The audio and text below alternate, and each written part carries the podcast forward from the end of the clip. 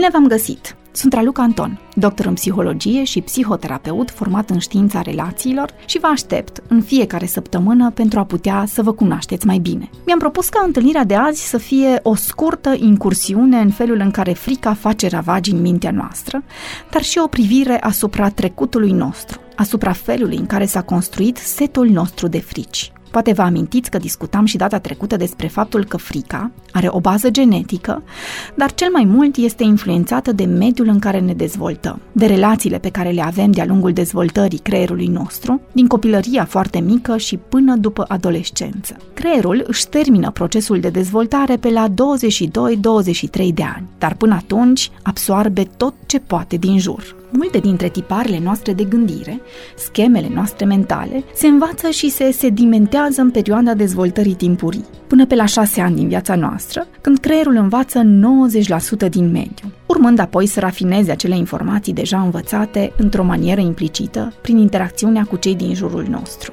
Haideți să începem prin incursiunea în trecutul nostru. Cine își uită trecutul este condamnat să-l repete. Este citatul din George Santayana pe care îl auzim de multe ori când ne referim la trecut. Și e posibil să fie adevărat. Dar eu l-aș adapta puțin pentru a fi potrivit întâlnirii noastre de azi și aș spune așa. Cine nu își înțelege și acceptă trecutul este condamnat să-l repete. Una dintre nevoile fiecărui individ este aceea de sens. Putem să-i spunem direcție, dacă vreți să înțeleagă de unde vine, cine este acum și unde va merge.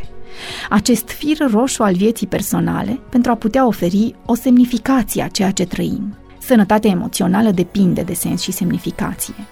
Iar pentru a le putea obține, este important să învățăm să ne focalizăm, înainte de toate, pe trecutul nostru, pentru a putea înțelege felul în care mintea noastră procesează prezentul și se pregătește pentru viitor. Dar oare sunt tulburările de anxietate moștenite? Studii nenumărate au încercat să răspundă aceste întrebări, iar răspunsul tinde a merge înspre nu. Practic, ce ne arată cercetările este faptul că nu tulburarea în sine este moștenită, ci mai degrabă niște trăsături personale, niște vulnerabilități care ne predispun la a fi mai volatili, mai atenți la stimul din mediu, pe care îi evaluăm ca fiind amenințători. Odată ce ne naștem cu această reactivitate crescută la stimul din mediu, se pare că pot crește șansele să apară și anxietatea, dar depinde mult de mediul în care ne dezvoltăm. Pe scurt, în timp ce ereditatea ne poate face să ne naștem cu un sistem nervos mai reactiv, experiențele din copilărie condiționările pe care le dezvoltăm pe măsură ce creștem și tipul și cantitatea de stres prin care trecem în perioada de maximă dezvoltare a creierului modelează un anumit tip de structură care ar putea să se dezvolte la un moment dat pe parcursul vieții. Este momentul să vorbim puțin mai mult despre povestea noastră de viață despre evenimentele din copilăria noastră, pe care specialiștii ni le scot în evidență ca fiind factor care ar fi putut să potențeze apariția fricii, anxietății, fie în copilărie, adolescență sau vârsta adultă. E foarte dificil ca studiile de specialitate să ne indice câțiva astfel de factori care să știm sigur că au dus la dificultățile emoționale. Însă știm că există totuși câteva elemente la care merită să ne gândim atunci când facem o analiză a trecutului nostru. Pentru cei mai mulți dintre noi, mediul în care creștem este și cel care ne oferă acea vulnerabilitate genetică, despre care povesteam mai devreme. Iar mediul în care creștem se referă la aparținătorii pe care îi avem, la persoanele de atașament primar sau secundar, părinții noștri, bunicii noștri sau orice altă persoană alături de care ne-am petrecut o perioadă mai lungă de timp și care simțim că a avut un impact semnificativ asupra vieții noastre. Nici pe departe nu-mi doresc să ajungem să-i învinovățim sau să îi rușinăm pe cei care ne-au crescut pentru felul în care au făcut-o. Cu certitudine, au făcut tot ce au știut mai bine în acele momente iar dacă atitudinile și comportamentele lor la adresa noastră au fost negative, dure, agresive, oricât de mult i-am învinovăți acum, asta nu ne schimbă nouă perspectiva asupra nouă înșine. Poate să pară eliberatoare la început o astfel de imagine a învinovățirii lor, dar îmi place atât de mult să repet ce am auzit de la un profesor care mi-a schimbat perspectiva asupra muncii mele cu oamenii. Ne naștem din relații, suferim în relații, dar tot în relații găsim și vindecarea. Astfel, pentru a putea să trecem peste durerile noastre, e nevoie să facem pace cu trecutul nostru și nu să îl răscolim pentru a-i face pe cei care ne-au rănit cândva să sufere acum.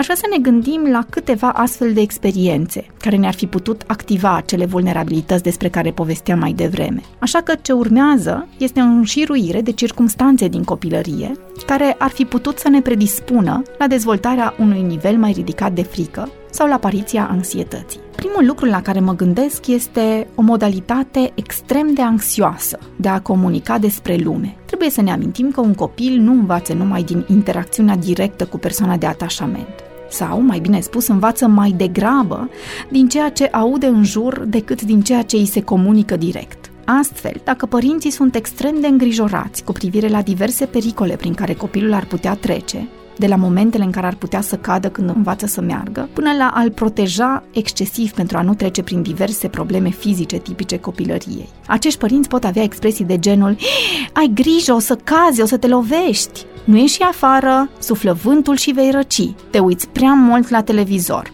Îți strici ochii. Cu cât părinții comunică cu copiii lor folosind o atitudine încărcată de negativ, de frică, de supraprotecție, cu atât cresc șansele ca cei mici să considere lumea ca fiind un loc periculos și pot ajunge să creadă că orice poate deveni un pericol la un moment dat. Pe lângă acel sistem înnăscut care ne predispune la a fi mai atenți, un astfel de mediu nu face decât să-l potențeze. Iar atunci când învățăm că lumea e plină de lucruri amenințătoare, este natural să ne protejăm de ele și să fim mai vigilenți pentru a putea să nu ne afecteze. Adulți fiind, putem ajunge să nu ne asumăm riscuri, să nu explorăm suficient de mult, cu o tendință de a ne îngrijora excesiv din lucruri mărunte și poate destul de preocupați de siguranța noastră.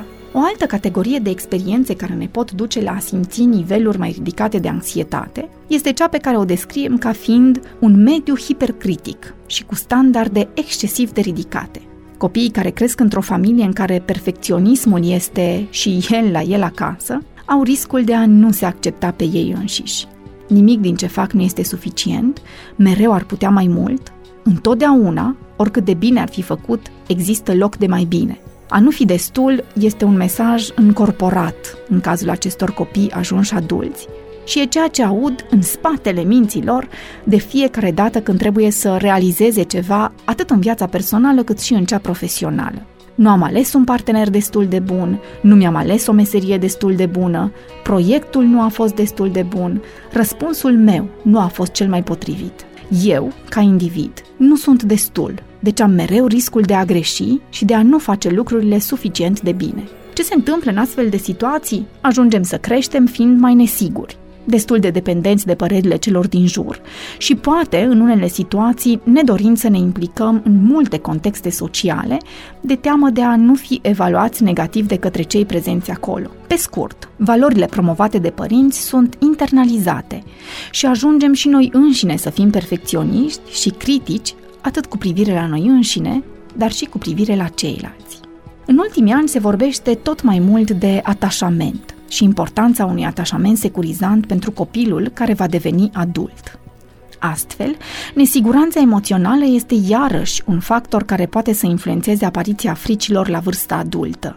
Când ne referim la nesiguranță emoțională, ne referim în principal la perioada de până la șase ani. Dacă în acest caz mediul este unul instabil, apare neglijarea emoțiilor copiilor, respingerea lui atunci când plânge, folosirea de către părinți a comportamentelor agresive, momente în care părintele bal susține pe copil, bal respinge, sau nu-i acordă atenția de care are nevoie, în cazul acestei categorii, ne referim și la cazurile unde există abuz de alcool, acte de violență care nu trebuie neapărat să fie îndreptate către copil. Categoric nu este o cauzalitate 100% pentru apariția anxietății, ci vorbim aici de factori care ar putea predispune un individ la apariția ei. Ce se poate întâmpla la vârsta adultă în cazul unui astfel de copil este să apară dependența emoțională, nevoia de a ști că cei din jurul lui sunt acolo, într-o manieră stabilă, și că nu îi vor abandona din punct de vedere emoțional. Un alt context de viață întâlnit în cazul adulților care simt frică sau anxietate sunt mediile în care nu s-a permis exprimarea emoțională. În astfel de situații, părinții pot reacționa prin a suprima emoțiile copilului. Termin odată, nu te mai pot auzi, ești o guralivă, taci. Dacă nu taci, te trimit la colț. Sau clasicele palme peste gură sau trasul de perciun și urechi atunci când copilul poate este deranjant pentru părinți.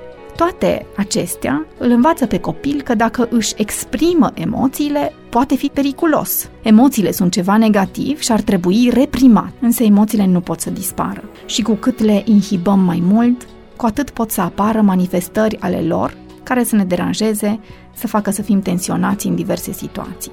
Categoric, un lucru important de făcut atunci când începem să simțim niveluri ridicate de anxietate este să ne facem cel puțin analizele de bază. Există cauze biologice care pot potența apariția simptomatologiei anxioase sau chiar de reglări biologice care simulează tulburări anxioase. Mă gândesc acum la o clientă mea cu care am lucrat o bună bucată de vreme pe atacurile de panică prin care trecea noaptea, când se trezea cu o senzație puternică de sufocare. Desigur, după câteva astfel de nopți, cresc tare șansele să apară simptomatologie anxioasă, frica de moarte, fiind frica supremă pe care fiecare dintre noi o trăiește la diverse intensități, în diverse momente ale vieții. Însă, clienta mea, după o serie de analize, a descoperit că are niveluri foarte, foarte scăzute de magneziu, care dau stări similare cu acele stări de sufocare pe care le întâlnim și în cazul atacurilor de panică. Astfel, este important să acordăm o atenție sporită și factorilor biologici. Iată cum am făcut o incursiune în povestea voastră de viață. Știu că pe măsură ce ascultați aceste informații, deja ați început să vă gândiți prin ce ați trecut voi și care ar putea fi factorii care v-au influențat. De asemenea, de cele mai multe ori când voi da exemple, ele vor fi situații care au o intensitate ridicată. Putem să ne gândim că cineva cu o vulnerabilitate genetică mai ridicată, dar cu situații de mediu nu atât de negative, poate să aibă reacții anxioase la fel de intense ca cineva care a trecut prin situații de viață mai complicate. Din păcate, nu putem să avem un mecanism atât de exact al emoțiilor noastre. Însă știm că dacă ajungem să ne cunoaștem, înțelegem și acceptăm trecutul, este una dintre cele mai importante tehnici pe care le putem folosi pentru managementul emoțiilor negative. Un alt aspect cu privire la trecut este recunoștința. Este tare important să învățăm care sunt aspectele care ne fac viața mai frumoasă și să ne bucurăm de faptul că le avem. Aceasta ar fi util să aibă ca focus lucruri care țin de relații, de spiritualitate și sens, moștenire pe care o lăsăm celor din urma noastră. Și pe lângă recunoștință, iertarea este al treilea lucru care ne ajută să fim mai împăcați cu trecutul nostru. Această abilitate de a ierta nu ne va face să uităm lucrurile care s-au petrecut și care ne-au creat suferință, dar faptul că putem ierta ne va ajuta să nu petrecem atât de mult timp în trecut, fără să mai putem face ceva să îl schimbăm. Ne apropiem de finalul întâlnirii noastre de azi, așa că este momentul pentru exercițiul pe care vi-l propun în această săptămână. Pentru că am vorbit despre trecut și despre factorii care ne influențează prezentul și apariția unor emoții, acum aș vrea să faceți o hartă a interacțiunilor cu membrii familiei voastre. Să vă gândiți la fiecare persoană importantă pentru voi, cu care ați crescut și care simțiți că v-a influențat și să vedeți felul în care interacțiunile cu această persoană v-a făcut să dezvoltați unele vulnerabilități în prezent. Puteți fie să scrieți ca într-un jurnal, fie să faceți o schemă, o diagramă a relațiilor voastre, astfel încât la final să aveți o hartă cu fiecare persoană importantă și felul în care au decurs interacțiunile voastre. E important să vă luați puțin timp pentru această incursiune în trecut, să stați puțin cu amintirile voastre, Poate chiar într-un loc liniștit, să închideți ochii dacă vă simțiți confortabil atunci când vă amintiți momente cu unii membri ai familiei. După care să notați emoții pe care le simțiți în relație cu ei, învățăminte, interacțiuni, vulnerabilități pe care le-ați modelat în relația cu ei. Dacă acum am vorbit despre trecut și povestea noastră de viață, în întâlnirea viitoare vom discuta mai în detaliu despre mecanisme care pot declanșa aceste emoții. Vă invit atunci la învățarea unor informații, poate mai tehnice, mai specifice, care vor intra în detalii ale structurii minții noastre. Este necesar să vă reamintesc că această emisiune nu înlocuiește demersul terapeutic. Iar dacă simțiți că emoțiile sunt intense, că poate vă copleșesc în anumite momente, sau poate vă dați seama că sunt lucruri pe care nu le înțelegeți la voi înșivă, cu certitudine, un specialist vă poate ghida pentru descoperirea propriei persoane. Sunt Raluca Anton și vă invit în fiecare săptămână la câte un nou episod din Jocurile Minții. Până atunci vă doresc o viață cu sens.